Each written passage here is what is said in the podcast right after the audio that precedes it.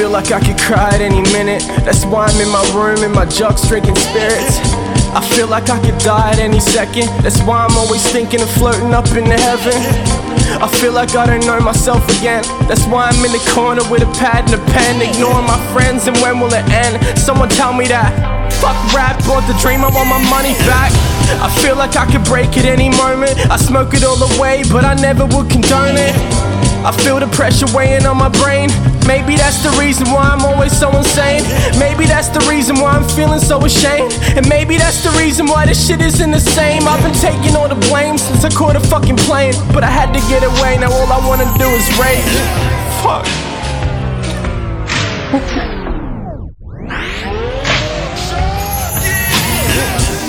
Feel like I really need advice, or maybe just a cold drink for these warm nights. I wanna talk to my girl, but she's sleeping.